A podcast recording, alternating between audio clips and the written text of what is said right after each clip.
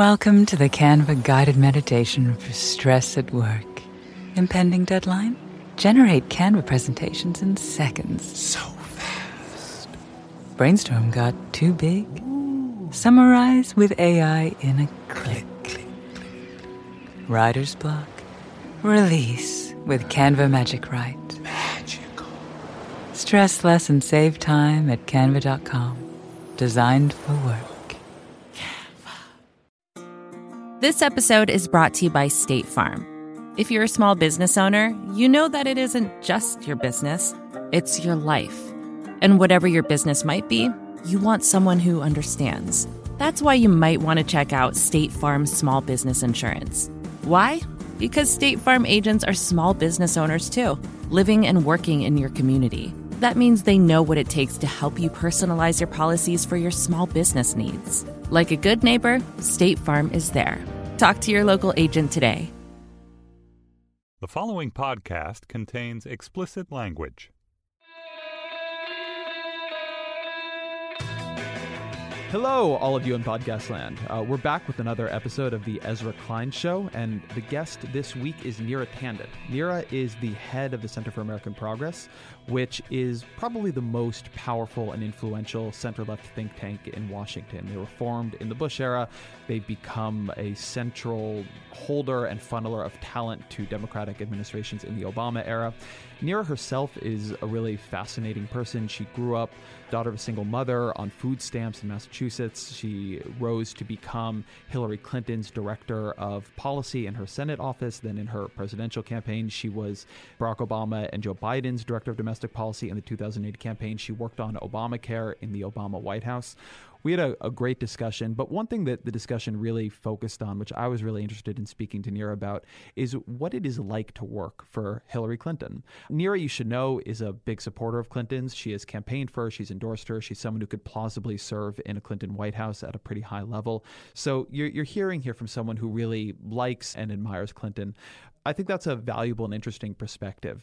There is this very large gap that, that I've noticed that others have written about between Clinton's public persona, this sort of idea of her as a stiff campaigner and this calculating politician, and what you hear from people who've worked with her privately, who they describe Clinton as incredibly warm, briefed beyond any politician they've ever dealt with. Republicans will talk about what a great experience working with her is, even as publicly she's an intensely polarizing figure.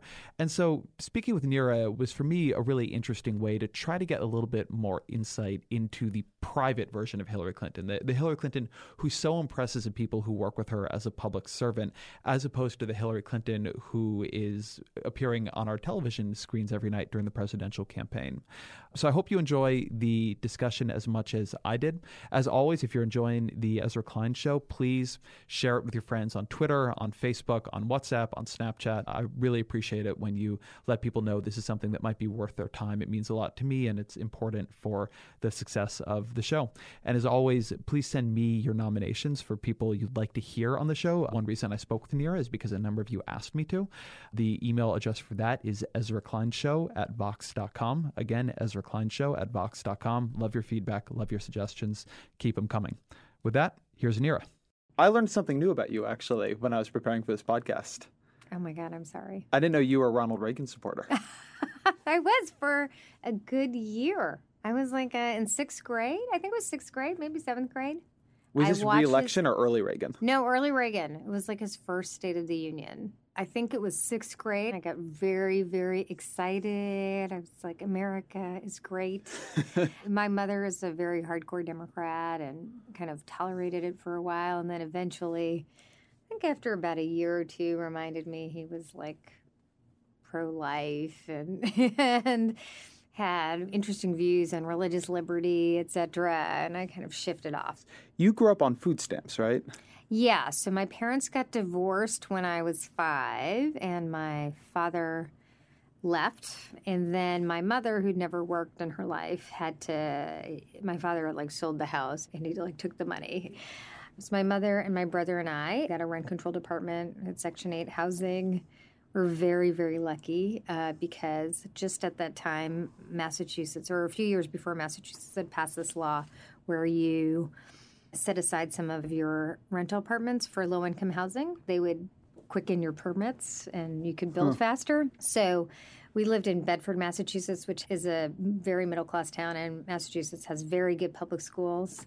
Because of that, we lived in Bedford, and my mother was able to find an apartment in Bedford. So we didn't need to change schools. But I remember ha- being like the only person in the lunch line with the little voucher for like 10 cents for lunch instead of a dollar 50 i remember being at purity supreme and my mom being the only one in line with food stamps and i remember asking like why did we we're the only ones with that and i remember going to the welfare office with my mom and asking how long it was going to take and why were we still there and her saying it's just another minute for like an hour. So I have those, you know, I have those memories. I was very lucky. I mean, I was very lucky to be able to stay. And I, I should say, you know, by the time I was in like third or fourth grade, my mom, first she had a job as a travel agent with an Indian travel agent in Waltham, Massachusetts, and then ended up working at Raytheon as a travel agent. And by the time, a few years later, she got a job as a contracts administrator, which is like a totally middle class job. And by the time I was 11, she actually bought a house on her own. So, as someone who works in public policy and, and, and shapes a fair amount of public policy mm-hmm. now, what did that teach you? What do you think that you believe about public benefits that, that maybe other people don't believe? Fundamentally, I look at back at my own life and recognize that a bunch of people made decisions who never met me, never saw me, that altered my life course. People in Washington, people in Massachusetts made policies that were designed to help a person like me, though, you know, they didn't know me. That's what we do in Washington every day. We have these stupid debates about what Donald Trump says or, you know, why Congress isn't doing anything. But at the end of the day, we have a million decisions are made whether we're going to expand opportunity or contract it. Right? That is sort of what's at the base of most of our public policy debates. And we live in cynical times. People don't believe that the government can do things to help people. But, you know, I'm a living example of someone who a bunch of quote unquote government bureaucrats made a series of decisions. And I'm here because of that. You know, literally here because of that. My mother, she's Indian. Her family was in India. A lot of them, you know, her decision when my parents got divorced and my father left was to stay in the United States or to go back to India. You know, nobody ever got divorced, and she would have been essentially shunned, and her children would have been shunned.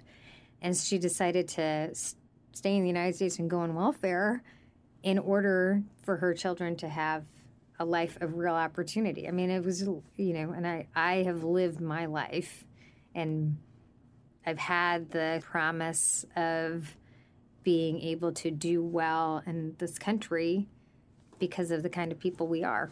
Do you think the welfare system as it exists now in its post reform era mm-hmm. would have played the same role for your family? Well, you know, my mother was on welfare three years. My own view of welfare is that welfare reform is really about ensuring every child has opportunity. It's not really about the parents. So I worry about a system that puts kids in worse positions because of the decisions their parents make. I mean, there are a lot of people who have parents who are not fully functional, and we have a system that decides to, in some ways, disadvantage kids because of the decisions their parents make, and I think that doesn't make a lot of sense. So, how do you go from Bedford, Massachusetts to American politics? What is your first brush with actually working in politics? You know, I worked on the Clinton campaign, the 92 Clinton campaign. So I graduated from Bedford High School, went to UCLA, great school. I know. um, and I got the bug for you were politics. you were a vice president at UCLA, yeah, I right? was external vice president External of UCLA. That was my president. first. That was definitely my first and last time External in vice- direct elected office. External vice president, we had that. So I went to UC Santa Cruz and then UCLA. And there are all these government positions that we had in those places that don't appear to exist. Like external vice president is a very Yes. a very strange one. It's just we had an external vice president and an internal vice president. So the internal vice president's job was to really deal with internal organizations like the fraternities and different groups and the external VP was to work on issues of like fee increases because they were with the UC system. So you know, it was a very serious job, Ezra, that I don't think you're you're providing enough context. What was your campaign slogan? Fighting for students. Did anybody not run on that campaign slogan? Was it just a million signs of different people saying fighting for students? You know, it was actually a fascinating campaign. My husband was my campaign manager. You had people, it's a highly regulated system. You could only spend $600. The newspaper endorsement was really fundamental to, the, to my election victory. I had a lot of groups endorse. Was really serious, like 12,000 people voted. You'd worked on Dukakis's campaign, right? I did. I worked on Dukakis's campaign as a precinct leader, and I, I got I got interested in politics from that experience. I was in Bruin Democrats. In fact, I met Jerry Brown as one of the leaders of Bruin Democrats when he was state party chair, and you know he's a fascinating, fascinating character. So I definitely got the bug about politics from the Dukakis campaign, which was my freshman year, and then really stayed at it. But got a serious bug in 1992, when it, which was my senior year. And right before I graduated, I I had invited all the candidates to UCLA, and Bill Clinton and Hillary Clinton came. So why were you for the Clintons and not Jerry Brown in 92? You This know, is what the people need to know, so- Neera. It is so weird. I got super involved in Bill Clinton's campaign right around New Hampshire. So all the sort of stories erupted around Gennifer Flowers, and for some reason that motivated me to get involved. Like my mom called me and was like, "This is what they do to everyone who's like good in Democratic politics," and she started.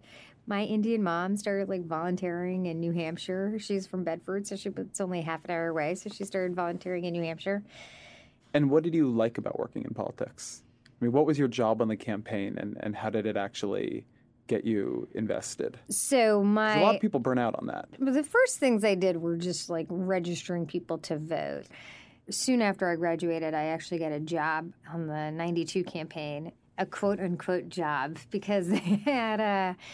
The state Democratic Party had, I think they called it fellowships, which I think was actually a way of paying sub minimum wage, wage wages for people. It was like you got a stipend of like five hundred dollars for a month. I think my official title was minion. I I worked on like fundraising and doing events and organizing surrogates.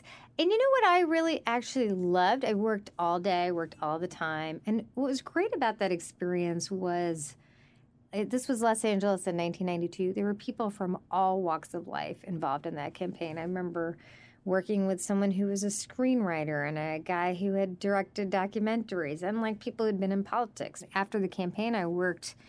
I had gotten this fellowship to work on the Jesse Marvin Unruh Assembly Fellowship, and I worked on the California Assembly Education Committee until August that year, and then I went to Yale Law School in the fall of 1993. You eventually sort of go through this. You ended up as Hillary Clinton's issues director Mm-hmm. in her Senate office and then later in her 2008 presidential campaign. Mm-hmm.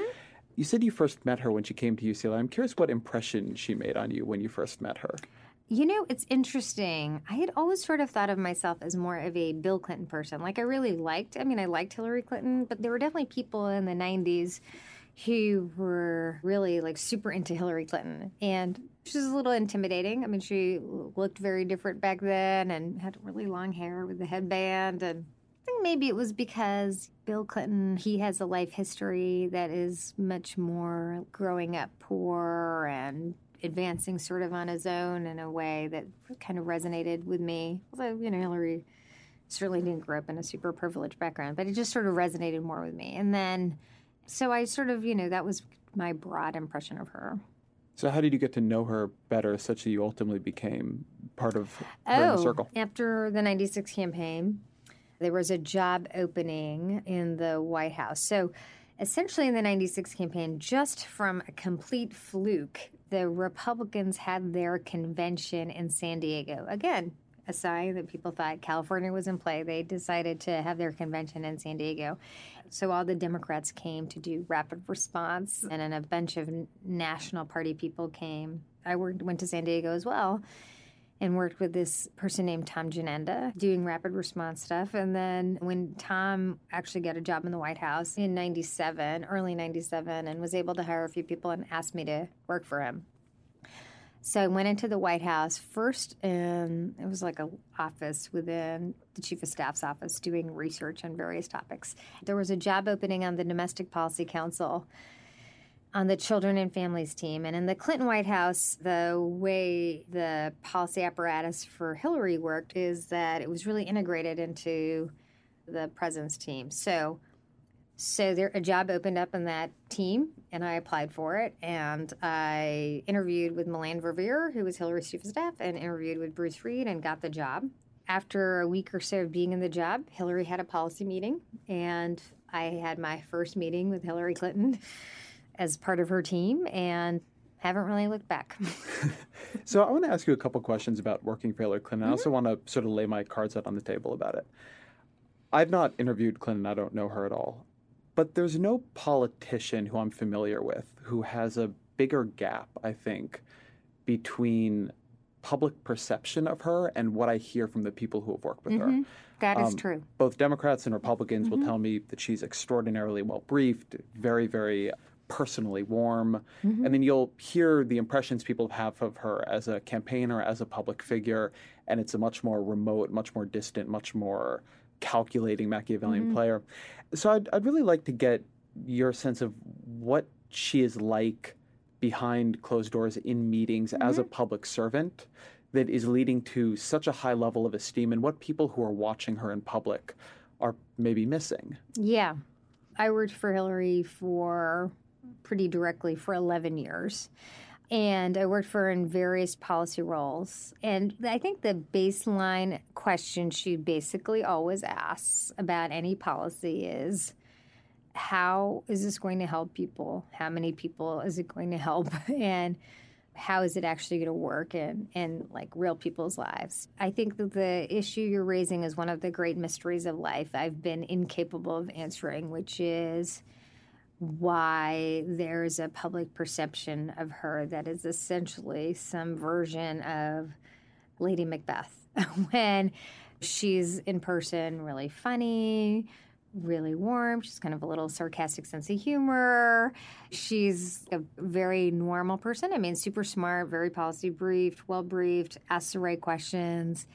But at the end of the day, is like a pretty normal person like everybody else. And I don't know if it's because she kind of came into public life at a time where there weren't a lot of other women like her and she came into it in a unique role where she wasn't running for on her own. She was a first lady.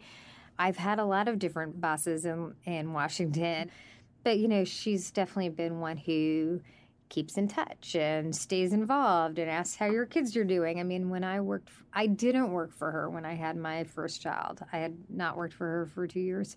She was the second person to call me in the hospital. You know, I didn't work for her when I had my second child. She was the first person to call me in the hospital, which is a little bit of an indictment of my family, but let's just leave that aside. I have to say, I don't totally understand why people fill in in a negative way. What is different about her in these meetings? You mentioned she's a, a normal person, but she also has a reputation for being unusually competent and in some cases extremely intimidating person to brief. I've heard a lot of folks say that when you go in to talk with Secretary Clinton or Senator Clinton about an issue, that she's probably going to know your briefing book better than you do and she's going to ask yeah. questions that are pretty hard to so answer. So imagine being the person who advises her on healthcare when you're 27 years old and she's gone through everything she'd gone through. Like I started working for her in I guess it was in November of 97. So and again, I was 27 at the time. She is a person who has a very good BS detector. Right. So she can sort of sense when people are like making it up as they go along. And she asks really probing questions. Like, I found it in my early stages intimidating, but I never found it overwhelming because I knew you had to be well briefed and you had to sort of I could anticipate the answer questions she would have and try to answer them ahead of time and in the question she's asking she doesn't like ask crazy questions she really is asking about core questions but I think And I do think that's what leads to better policy. I mean, she explores in any issue, she sort of, you know, she does really explore the weak points of what the argument is so that you have the best case you can go forward. It is an area in which having a kind of legal training does help. You think through the weaknesses of your case, not just the strengths of your case. What is she like as a manager of people? I mean, people talk, you've mentioned that she's warm, she checks up on people but you've worked for a number of different mm-hmm. bosses. You've been in Bill Clinton's White House, you've been in President Obama's White House, or mm-hmm. at, at, the HHS anyway, when, when he was in the White mm-hmm. House. What is her approach to managing a staff? Because something that is very much in the background of her campaigns, in the background of, I think, this run in particular, is her campaigns have at times been chaotic. They've had a lot of different power centers. I think there is sometimes a feeling that people who've gotten into her inner orbit are not in some cases the best people folks can imagine. I'm curious your impressions of her aside from everyone in her mind. orbit are the best people. and I you, said and that. you love them everyone all. in the orbit is. I'm just kidding. I'm just kidding. I think the thing, you know, there are different strategies to governing. You can take an approach where it's kind of set a tone and you want people around you who make a series of decisions who who basically all kind of agree with that, and there's very little disagreement. That's an argument that's often made about the Bush administration. A lot of people sort of saw things the same way, and you get results that way. you know, her approach is to have people who are very smart, who don't necessarily always agree, and will have some disagreements between them. And I think in terms of governing, I think that is an actually better approach. It's like people have some disagreements and then she, you know, she makes the decision about which course to take. And I think that is actually, in my view, that is basically a strength. You set a tone where people can disagree respectfully. You know, obviously in the 08 campaign, that didn't always happen. Truth be told, a lot of the disagreements were aired publicly when the campaign was losing, not when it was winning. But what I think is good about this campaign cycle is that you're not seeing some of the messiness of the last mm-hmm. campaign cycle. But the truth is that I think it's actually an important thing for an important approach to governing, which is to have people who have strong opinions, who don't see things exactly the same way, because I think that allows you to to really think through the weaknesses and strengths of policy. Vacations can be tricky. You already know how to book flights and hotels, but now the only thing you're missing is, you know, the actual travel experience. Because is it really a vacation if you're just sitting around like you would at home? You need a tool to get the most out of your time away. That's where Viator steps in. You can book guided tours, activities, excursions, and more in one place to make your trip truly unforgettable. Viator has over 300,000 travel experiences to choose from. Everything from simple tours to extreme adventures and all the niche, interesting stuff in between. So you can plan something that everyone you're traveling with will enjoy. Real traveler reviews give the inside scoop from people who already been on the experiences you're considering, so you can plan with confidence. Free cancellation helps you plan for the unexpected and 24 7 customer support means you can travel worry free. Download the Viator app now and use code Viator10 for 10% off your first booking in the app. Find travel experiences for you. Do more with Viator. Support for the gray area comes from Burrow. Getting the right furniture for your place can be really annoying. At this point in my life, I've probably gone through maybe three sets of outdoor deck furniture, and it's a pain in the ass for a different reason every single time. It doesn't look like it did in the pictures, the assembly isn't what they said it was, or it's just not as advertised for whatever reason. Thankfully, Burrow is the furniture company that wants to make it all a little easier. Last year, Burrow introduced their outdoor line, and this spring they're adding to it with their Dunes line, offering new seating, dining, and lounger options designed for luxury, comfort, and durability.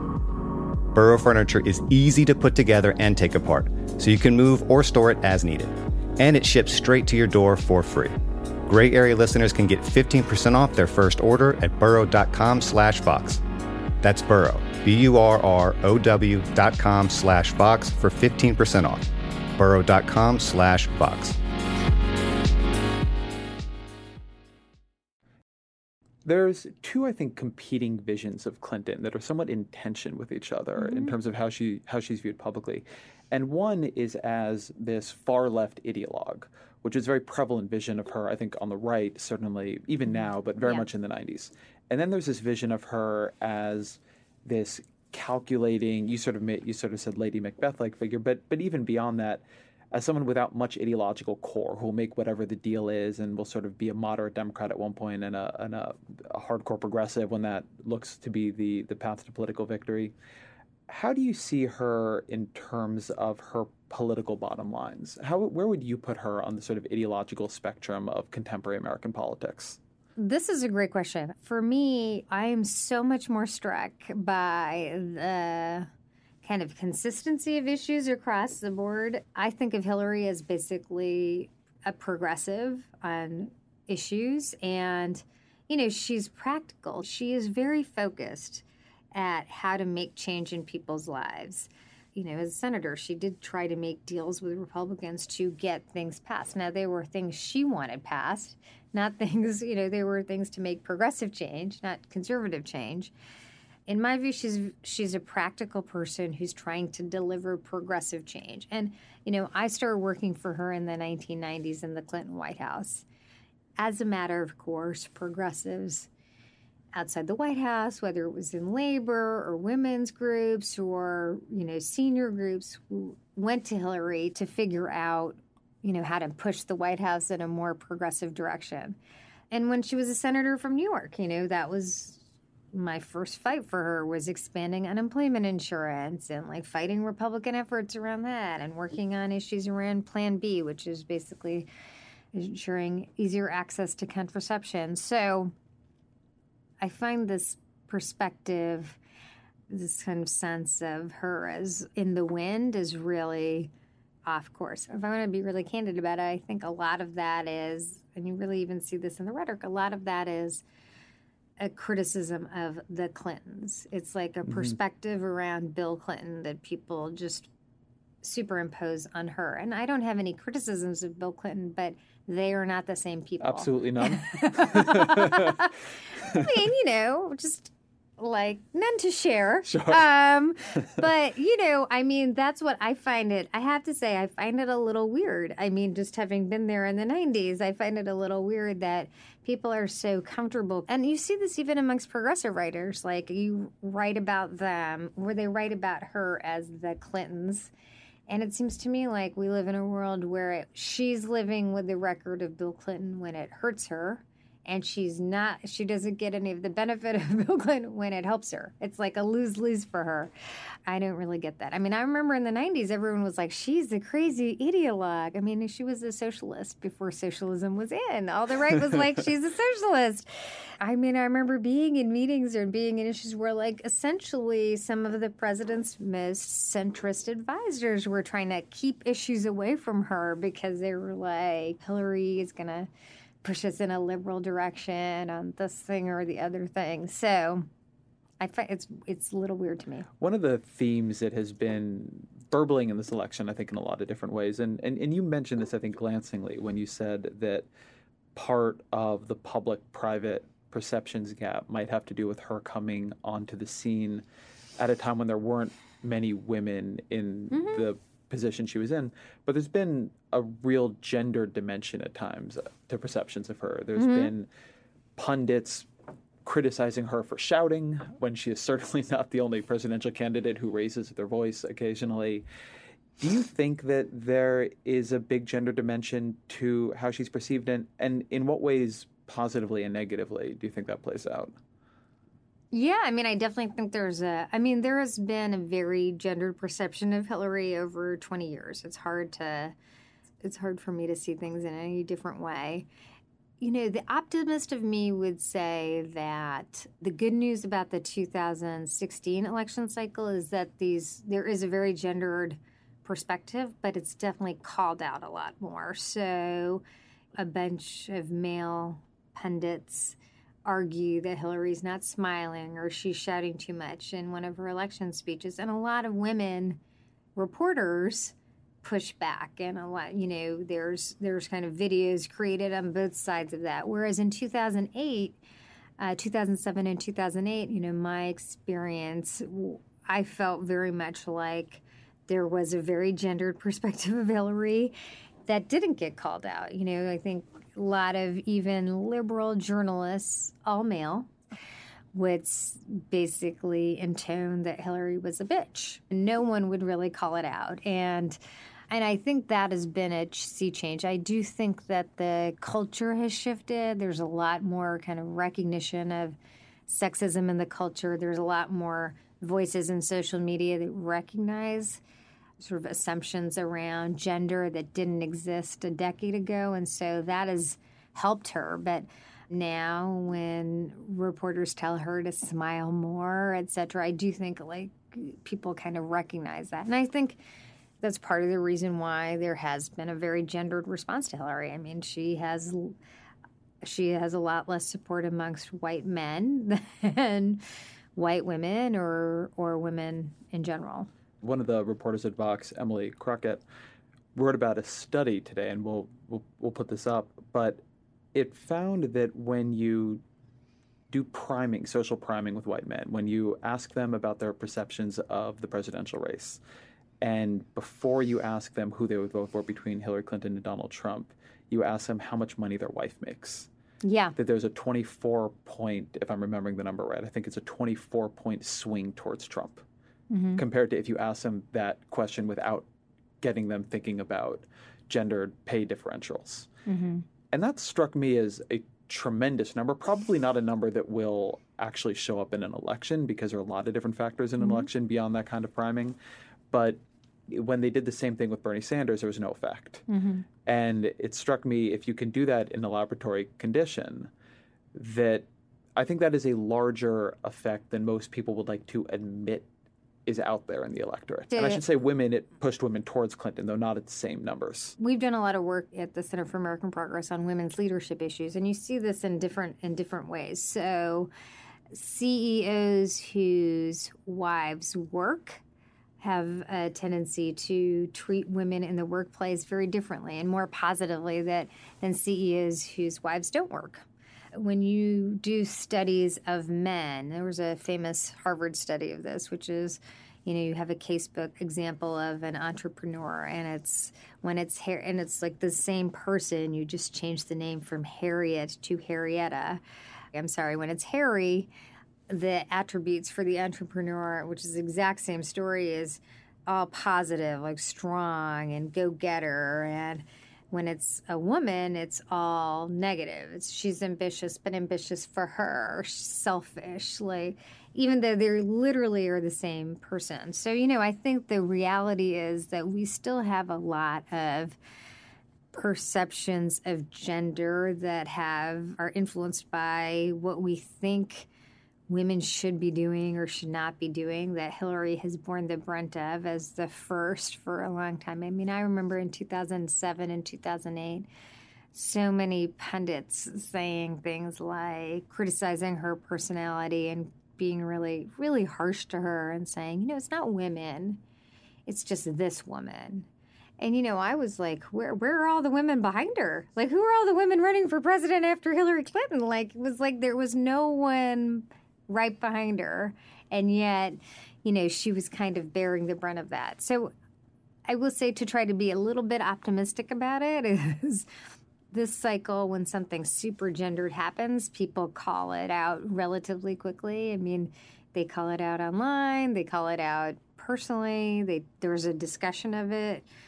That I think is a positive thing, and it's only through calling out those kind of gendered assumptions that people will change them. Obviously, the, the biggest difference. Of course, it'll be huge to actually have a woman president. That might help too. Well, well, on that, I mean, obviously, the big difference about a Hillary Clinton White House would be that it was led by Hillary Clinton, but Clinton has also created an upper rank in her leadership that I think is much more uh, has many more women in it than the average male Mm-hmm. yeah, politician. and much more women, many more women of color. How I mean, you- she's always had a lot of women of color around her. How do you think that a White House run by a woman would, in broad ways, differ than the many, many, many, many White Houses we've had run by men, if at all?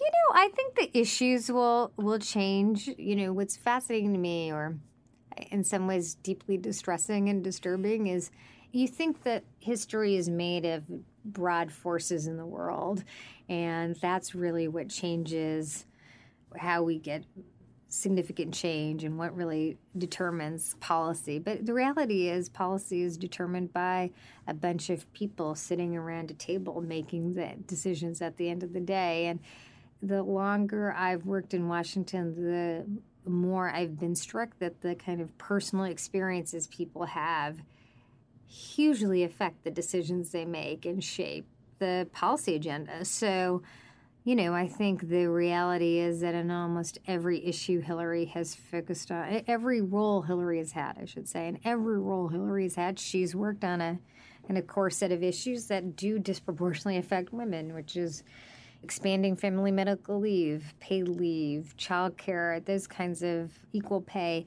a whole slew of issues. You know, that's not to say that a male candidate or a male president doesn't care about those issues. President Obama obviously ha- has placed some priority on those issues. Um, but I think it matters when it's something that you see in your own life, when you are the person who, like Hillary has, has to be the person who decides am I going to meet my court date? Am I going to go to court and represent my firm in this big case when my daughter has this fever of 102? Am I going to travel on this day, etc.? Having talked with Hillary about some of the trade offs I've had to experience, like, you know, I know that she's felt that herself and has thought through those issues. And I think the truth is that we, in one of the areas in which, if you think of all the social policy we, have had and the change we've made over the last 20 years, policy around women and families has had the least change at the national level. So, really, the last big change was the Family Medical Leave Act in 1993. We well, and welfare a, reform. And welfare reform, which went the wrong way in my view. But, you know, we haven't had any major breakthrough on those topics. And I'm not going to say it's only because we've had mostly men, but I do think Hillary would place a higher priority on some of those issues. I'm interested to hear that, that being in Washington and, and being in the meetings and rooms and policy processes you've been in has increased the amount to which you think individuals affect policy because it's made me much more of a, a structuralist. It so often seems to yes, me that you're wrong. I might be wrong. Um, it often seems to me that these stories get told about why, say, healthcare happened, mm-hmm. and we in the media we love to get these, you know, reports on what the meeting was like and who yelled at whom. But it just ends up being that, well, that's what Congress is willing to do. What What are some examples, or an example of a place where you think that the course of policy was changed because at a crucial moment someone spoke up and moved things in a direction maybe they otherwise wouldn't have gone?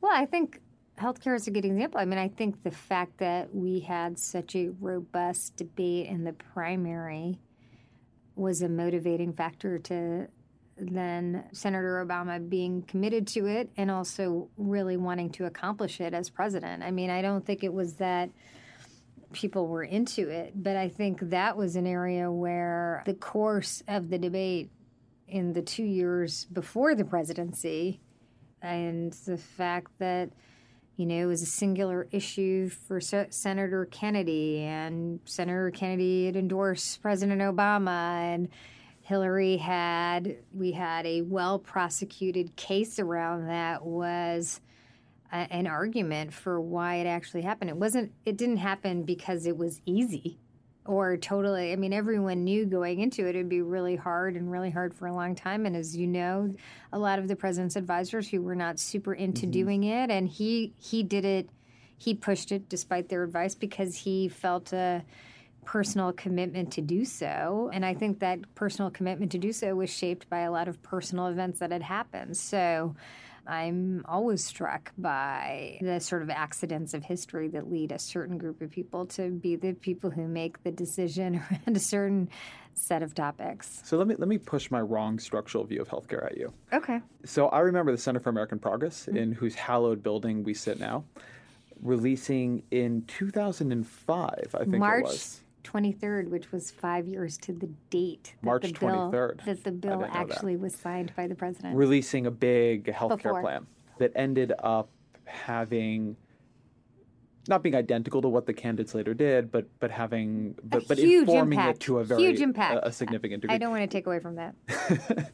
But in part, I think that suggested that for all kinds of reasons, the Democratic Party was was moving in that direction. You had Edwards come out with a big healthcare plan, Clinton come hmm. out with a big healthcare plan, and it's always seemed to me that if Obama could have had his way, that healthcare was not the one he cared about most. That he would have liked to do energy first. He was very committed to to cap and trade. He really cared about about climate change but that when he looked at where the Democratic Party was, what Max Baucus and the Finance Committee were willing to do, what people were demanding of the next Democratic president, that for all he and his advisors maybe didn't think the politics of healthcare were the best and maybe didn't feel it was their top priority structurally because of the institutions they were tied to that more work had been done on how to do healthcare reform there were more good examples of it like in mm-hmm. massachusetts and that that was just the way that ended up being clearer and that they got that got pushed down. Which isn't to say, of course, that that road is not made of individuals doing sort of mm-hmm. things on their own. But that has always struck me as an example of in the 2008 primary, and we spoke a lot back then. Obama was clearly the, of the three major candidates who ran the one with the worst health care plan, who was the least personally committed to it. But I think just ended up being I'm forced not into it. endorsing that view. Just to be I'm clear. putting it out straightforwardly and wrote it at the time. He had other good qualities, but his healthcare plan ended up looking a lot more like the healthcare plans of his competitors than his own once he actually passed Obamacare, and for good reason, because he left out the individual mandate. You know, I guess this is really just a glass half full or glass half empty position because I do think, look, it's absolutely the case the president was committed to to doing a, range of big things, and the Democratic Party, as demonstrated by passing the bill both out of the House and the Senate, unlike what happened with cap and trade, was focused on it. But you know, having gone through the debates within the White House, where there were definitely voices of recalcitrance. You know, the president at various moments, and really in every moment where it was go big or go small. First, it was go or not go. Then it was go big or go small. Go big or go small. He he pushed to go big and not small. He in the beginning of that process had a lot of cards to play. I mean, just in the budget process, he could have he could have signaled less or signaled more, and he continually signaled more. And I think that was also a function of he did recognize where the party was, but there were a lot of times he had to push a lot of Democrats himself personally to get over the line, and he did that because he was committed to doing it. So. I think that's an example. It's definitely, you know, you can't have it's it's not like anyone's a czar and mm-hmm. you can make fundamental policy change in the United States with a kind of runaway president who really wants to just do this thing and Wait till President Trump builds that wall. so that's, you know, th- that's where checks and balances is very comforting. um, but it is to say that in big ways and in, and in small, I, I've seen it just a, a million times that the people who kind of set the the agenda, their own experiences, their own sense of priorities are really does shape it. I mean, it's really just a bunch of people making decisions. I want to ask you about one other facet of Clinton's ideology that I find interesting, and mm-hmm. then I want to ask you a couple things about think tanks. Um, Yes, we there- have to get to think tanks at some point. There's a, a populism that is run through, I think, much of Hillary Clinton's career, mm-hmm. going way, way, way back mm-hmm. to working on the Children's Defense Fund. The way she ran healthcare reform in '94 obviously had business and insurers and others were around the table, but she often took a pretty confrontational stance with much of, of the industry, sometimes because it was necessary, sometimes in retrospect, others believed to her detriment. And then there's the the Hillary Clinton who goes and takes six hundred and seventy five thousand dollars from Goldman Sachs for three speeches, mm-hmm. and I find it hard to reconcile those two Clintons. Right, the the one who both Why? has because on the one hand, one of them has, it seems to me, not just a populist instinct on a policy level, but also a sense that being too allied with some of these companies can be very bad politics, right? A, a mm-hmm. sense that sometimes you need to be positioning yourself against the big insurers in healthcare. And then, you know, a year and a half before running for president, Goldman Sachs was not popular in the aftermath of the financial mm-hmm. crisis. You know, when I talk to people about her, this is, you know, particularly to liberals, this is a reason that they feel that they'll look at her policy and say, look, I like her financial regulation plan, but to me, the speeches at Goldman Sachs speak louder than the release of the plan. And, and I'm curious how you reconcile those things. I think this is a great question because I, you know. I think it's. really, I really think it. I, I would love to. I would love to answer it for everyone. The reason why these things don't seem in conflict to her is because the idea of shaping her policies based on what Goldman Sachs or anyone else wants is ridiculous. Like in 2007 and 2008, I can say I worked on Hillary's policies. I was her policy director on her presidential campaign. We saw challenges in the subprime mortgage industry. We saw, you know, there were rumors that Goldman Sachs was going to collapse. We saw problems with derivatives. There wasn't a single moment in that entire process where Hillary even signaled that we should care what donors would say. Not even signal. Like we were to the left of a number of candidates who ran that cycle on a range of economic issues. And we didn't check in with donors ahead of time. We never talked to anyone ahead of time about those topics. People definitely complained afterwards. And she, just on the issue of carried interest, people forget this, but in the debate, there were proposals to reform carried interest or eliminate carried interest. Hillary took the position of eliminating the differential on carried interest. There were other candidates at the time who took other positions. Like We which kn- candidates and what positions?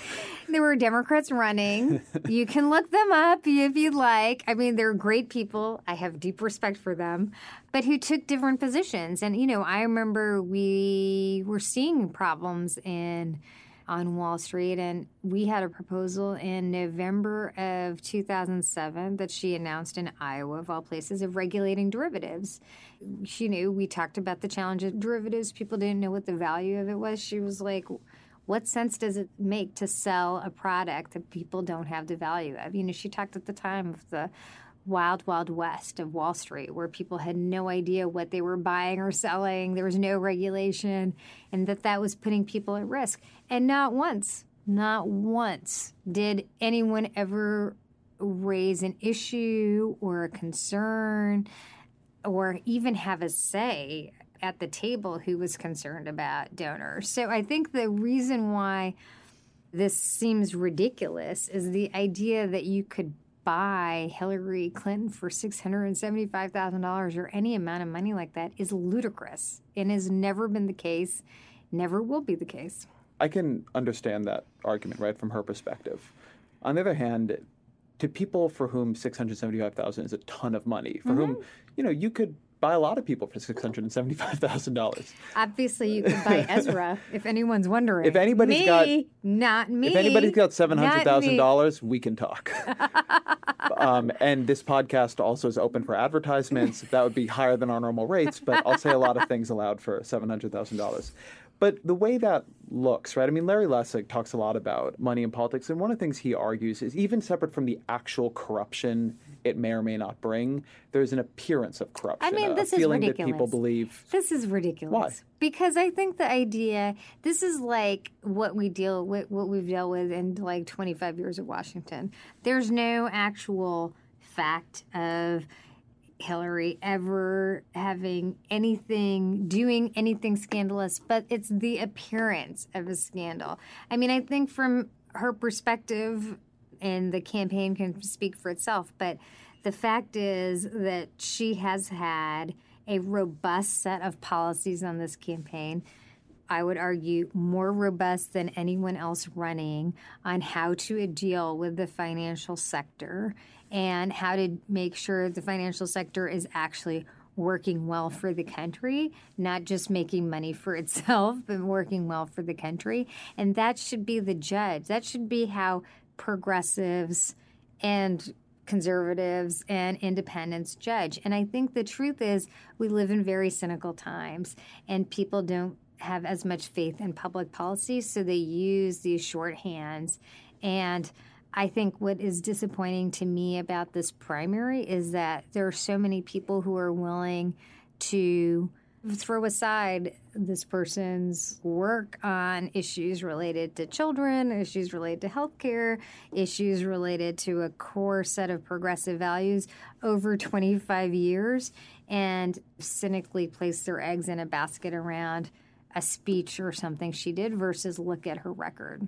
Abstracting out from Clinton, how do you think about the concerns you've now seen actually in the Republican Party with Donald Trump, but also in the Democratic Party around Sanders' campaign with money in politics? Because I think there's a, a fascinating dynamic right now where, on the one hand, it's actually clear in this campaign that money does not buy elections very easily. Sanders yeah, has, super PACs are like doing nothing. Super PACs have been a complete disaster. They've mm-hmm. been an amazing way. The ROI has not been so great for the for the billionaires been going into the super PACs, particularly in the Republican side. What was the number? Jeb Bush spent a couple million dollars for each percentage point he lost in the polls. I mean, it was unbelievable. And Trump has spent very little. So on the one hand, both Sanders and Trump are running on the argument that part of the problem in American politics is it can be bought so easily. Mm-hmm. I think both of their campaigns have, in some ways, shown that it is happily harder to buy than than many people think.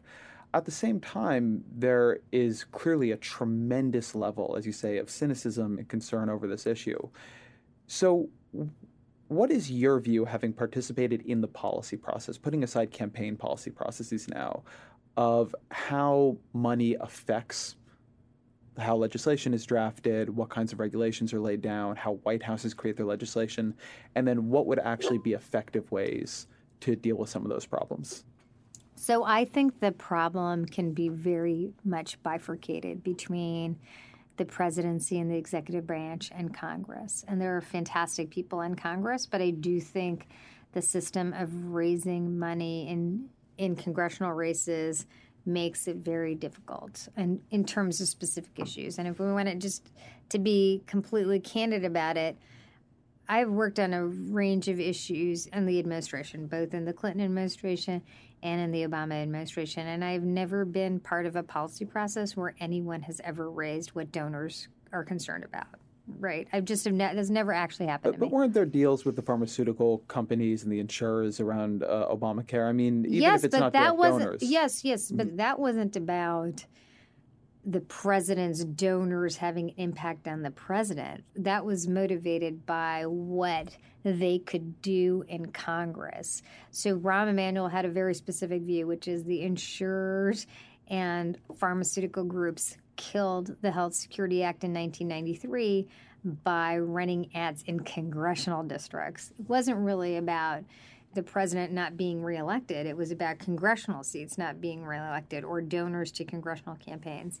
And there are policies today. I mean, we have worked on a range of issues at the Center for American Progress on high pharmaceutical costs. Pharmaceutical costs are an issue that has been difficult. I mean, it was definitely much more of a challenge amongst Republicans, but there are Democrats on the Hill who have been less receptive to those ideas. So we've done research on, on some issues around trust in government, and I think people's sort of singular perspective is that, you know, Congress is heavily influenced by lobbyists and donors, and there is some truth to that concern. Now, again, I don't want to give in to everyone's cynicism. I mean, I worked on the Affordable Care Act, and almost every conversation I had with members of Congress was really about how good the bill was and whether it would work. And there are lots of members of Congress who knew voting for that bill would hurt them in their reelection. And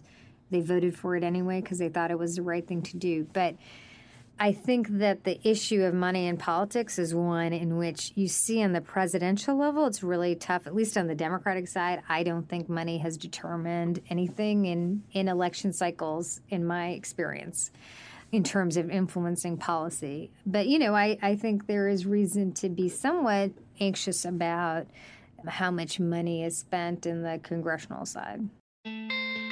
Support for the gray area comes from Greenlight. If you're a parent of teenagers, you might be starting conversations about money management and financial literacy. So often, the best way to learn is to do. But when it comes to money, there can be real consequences to learning the hard way. That's where Greenlight comes in. Greenlight is a debit card and money app made for families. Parents can send money to their kids and keep an eye on their spending and saving. And kids and teens can build money confidence and lifelong financial skills. My kid is way too young to talk money with, thank God, but I have a colleague here at Vox that uses Greenlight with his boys, and he loves it. If you want to help your kids learn about money, consider Greenlight. It's a convenient way for parents to raise financially smart kids and for families to navigate this stuff together. Sign up for Greenlight today and get your first month free at greenlight.com slash gray area. That's greenlight.com slash gray area to try Greenlight for free. Greenlight.com slash gray area.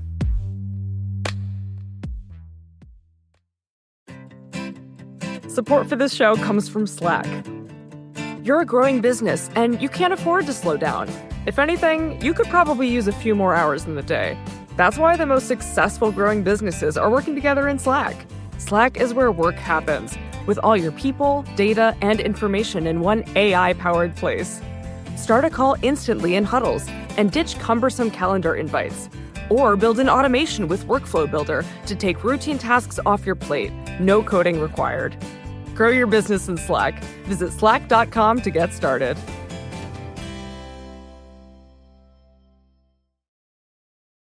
So, Center for American Progress is, I think, at this point, the most influential left of center think tank. Um, you're probably not going to argue with me on that, but but that's my. There are lots of great ones, but I would agree with you.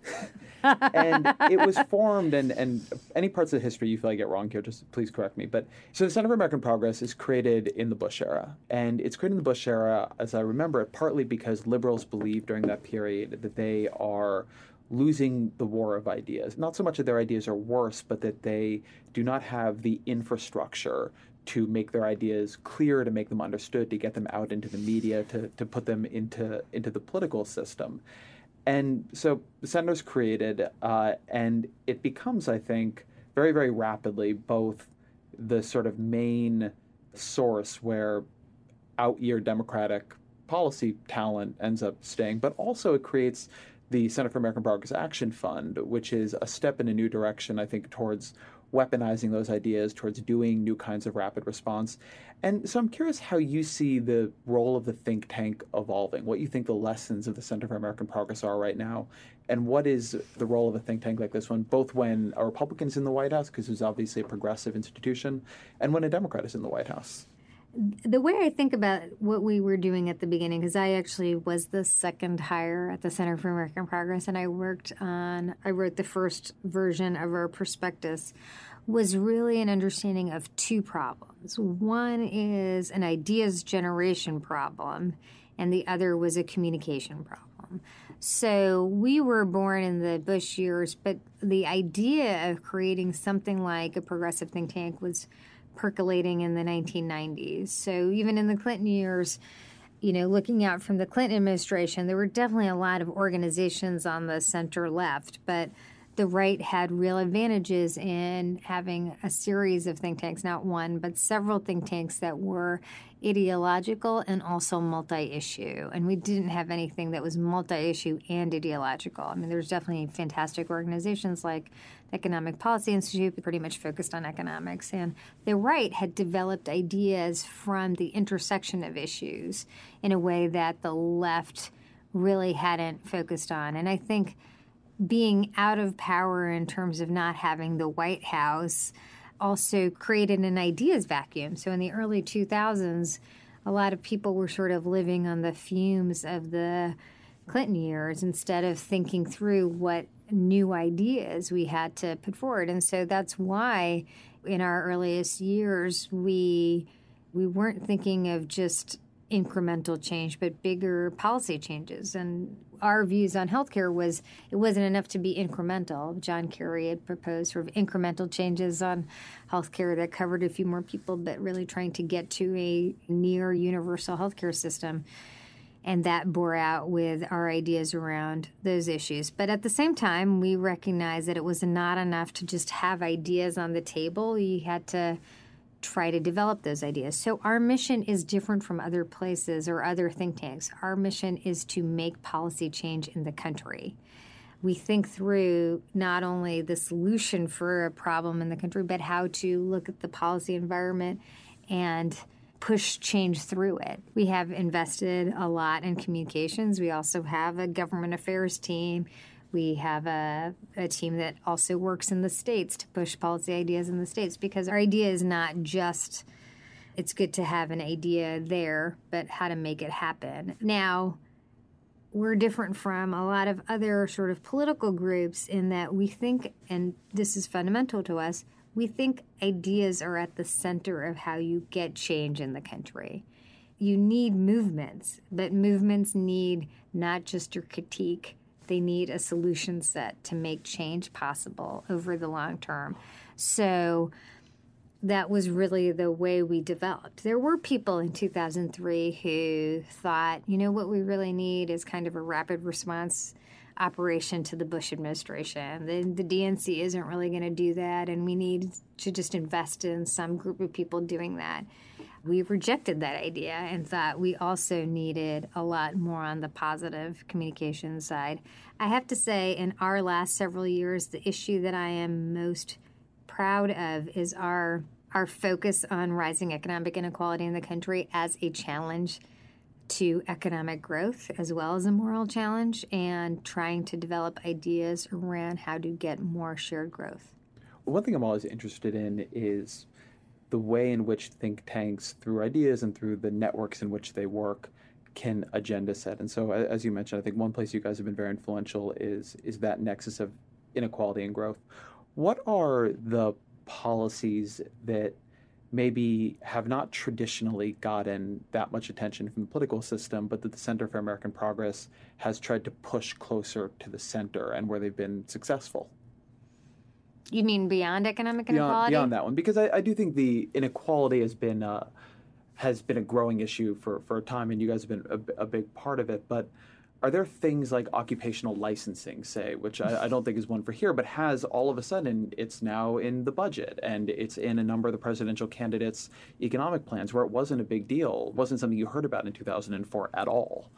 There's a, a range of issues. I mean, just in, in a kind of strategy, November of 2010, we put out an important paper on executive actions uh, you know, we sort of saw ahead that that election might not go so well. And we put forward a, a series of ideas across the board, things that touched on immigration and clean energy, a whole range of, of relatively bold ideas that, in many ways, I'd say at this point, most of those ideas have been adopted by the Obama administration. In terms of specific ideas, an area that I, I am, you know, most proud of is the kind of intellectual work we've done over several years around the issue of paid leave. So, making the case about why paid leave actually helps economic growth writ large, why attracting women into the workforce well is a long-term economic growth strategy,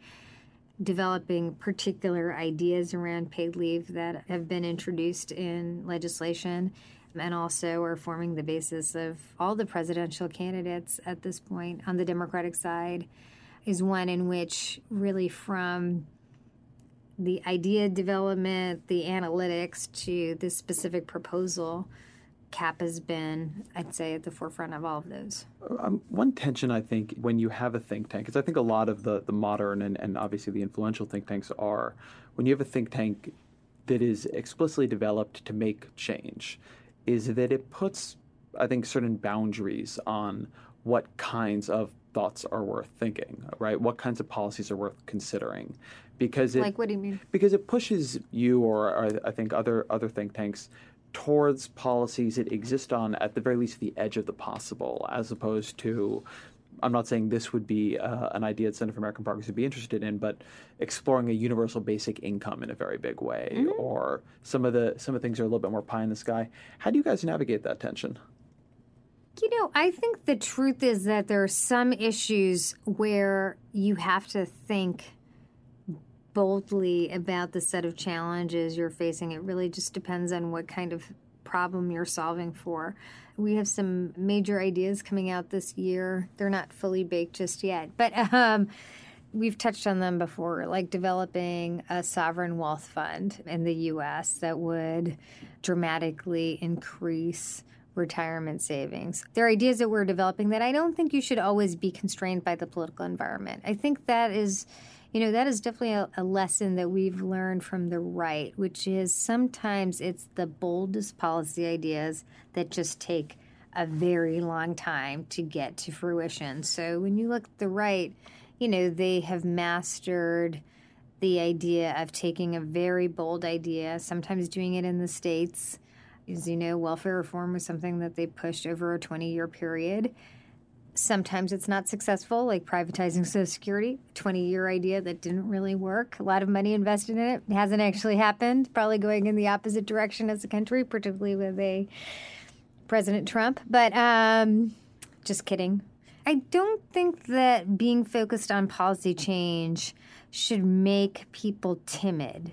I mean, I think the truth is that we're focused on policy change, and sometimes that means that you're going to support something like the Affordable Care Act. Sometimes it means you're going to, you know, support a particular rule that will have a smaller impact. But I don't think that policy change makes people think in small terms. It's really defined by the nature of the problem. Mm-hmm. Right now, we have a substantial challenge with rising inequality in the country and the lack of median wage growth. Middle class wages have been really stuck. I think the interesting thing about the political debates we're having in the country is, in my view, the aperture for change is widening, not closing. And so for us, we have to, you know, that gives us more of an opportunity but still, at the end of the day, we have to figure out what will actually solve that problem. What could policymakers or policymakers and the private sector or policymakers together working with the private sector could actually do to encourage firms to share some of their levels of profitability with the vast majority of their workers. What are three books on public policy that have influenced you and you think people interested in these topics should read? The most significant book that I've read in the last several years is Why Nations Fail by Daron Acemoglu and James Robinson. I think it is actually a, f- a fantastic analysis of how the U.S. will grow, or if it will grow, how it will grow over the next several years, and also gives you a great perspective on other countries from Russia to China to every other country we're dealing with. Have I read any other policy books in the last couple of years? I, t- I tend to read fiction. The second great book is not a traditional policy book. It's the Great Unwinding by George Packer, which tells the story of the economy and its change and how it's changed, and actually rising inequality through the perspective of four plus lives. But I think it actually does tell you a lot about what's happening in America in this election cycle over the last several years because of the economic changes people are experiencing. The actual last book, which I haven't read, which is an old book from the 90s, but is one of my favorite books ever, is The Feminist Economy and Economic Man, which discusses the role of women in encouraging more opportunity for women. There are ideas in there that I don't ascribe to, but it opened up my mind about how you can look at women's rights from an economic perspective. And what are two think tank papers, one from the left, including maybe from CAP, uh, and one from the right, that you've read at any point that in, in recent years that have influenced how you think, that you think people should be taken seriously? The work I'm most proud of on the left, shockingly, is a is the Center for American Progress product on inclusive prosperity, which is a commission we did, and it was a report that came out of the commission. And I think the most important idea that came out of that is that it looked at how the middle class is faring around the world and found that some countries have actually had median wage growth, and some of the forces that we think are we take as a given and almost act as if there's nothing to do about it. We're very fatalistic about them. You know, other countries have managed to ensure their families, their middle class families, fare much better. So it's kind of a call to arms. In terms of ideas, AEI, the American Enterprise Institute, has done a lot of fascinating work around marriage. We are doing work with them around supporting.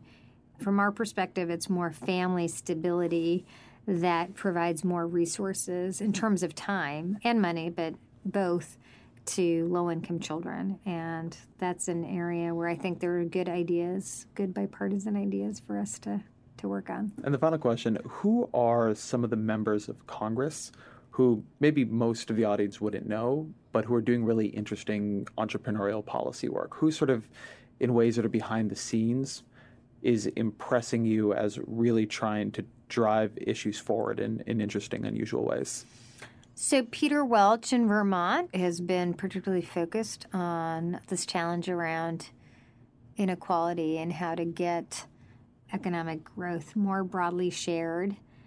We've done great work with uh, with Cory Booker and others on on mass incarceration. He's definitely focused on those issues ahead of ahead of a lot of other people.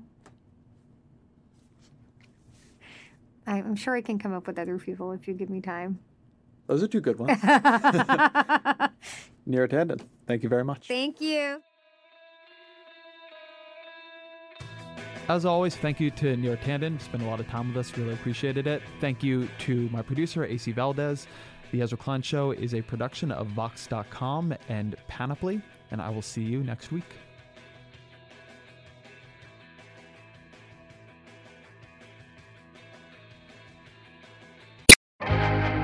First thing in the morning, as soon as you wake up, the to do list starts. Does the car need gas? Hopefully those leftovers are still good. Why did I get CC'd on Call mom? no. You can't escape the to do list, but you can make the most of your me time with a relaxing shower using Method Hair Care products. Try Pure Peace Volumizing, Simply Nourish Moisturizing, or Daily Zen Shampoo and Conditioner for daily use. All formulated with long lasting fragrances and are safe for color treated hair. Reconnect with the best version of yourself. Visit methodproducts.com to unleash your inner shower.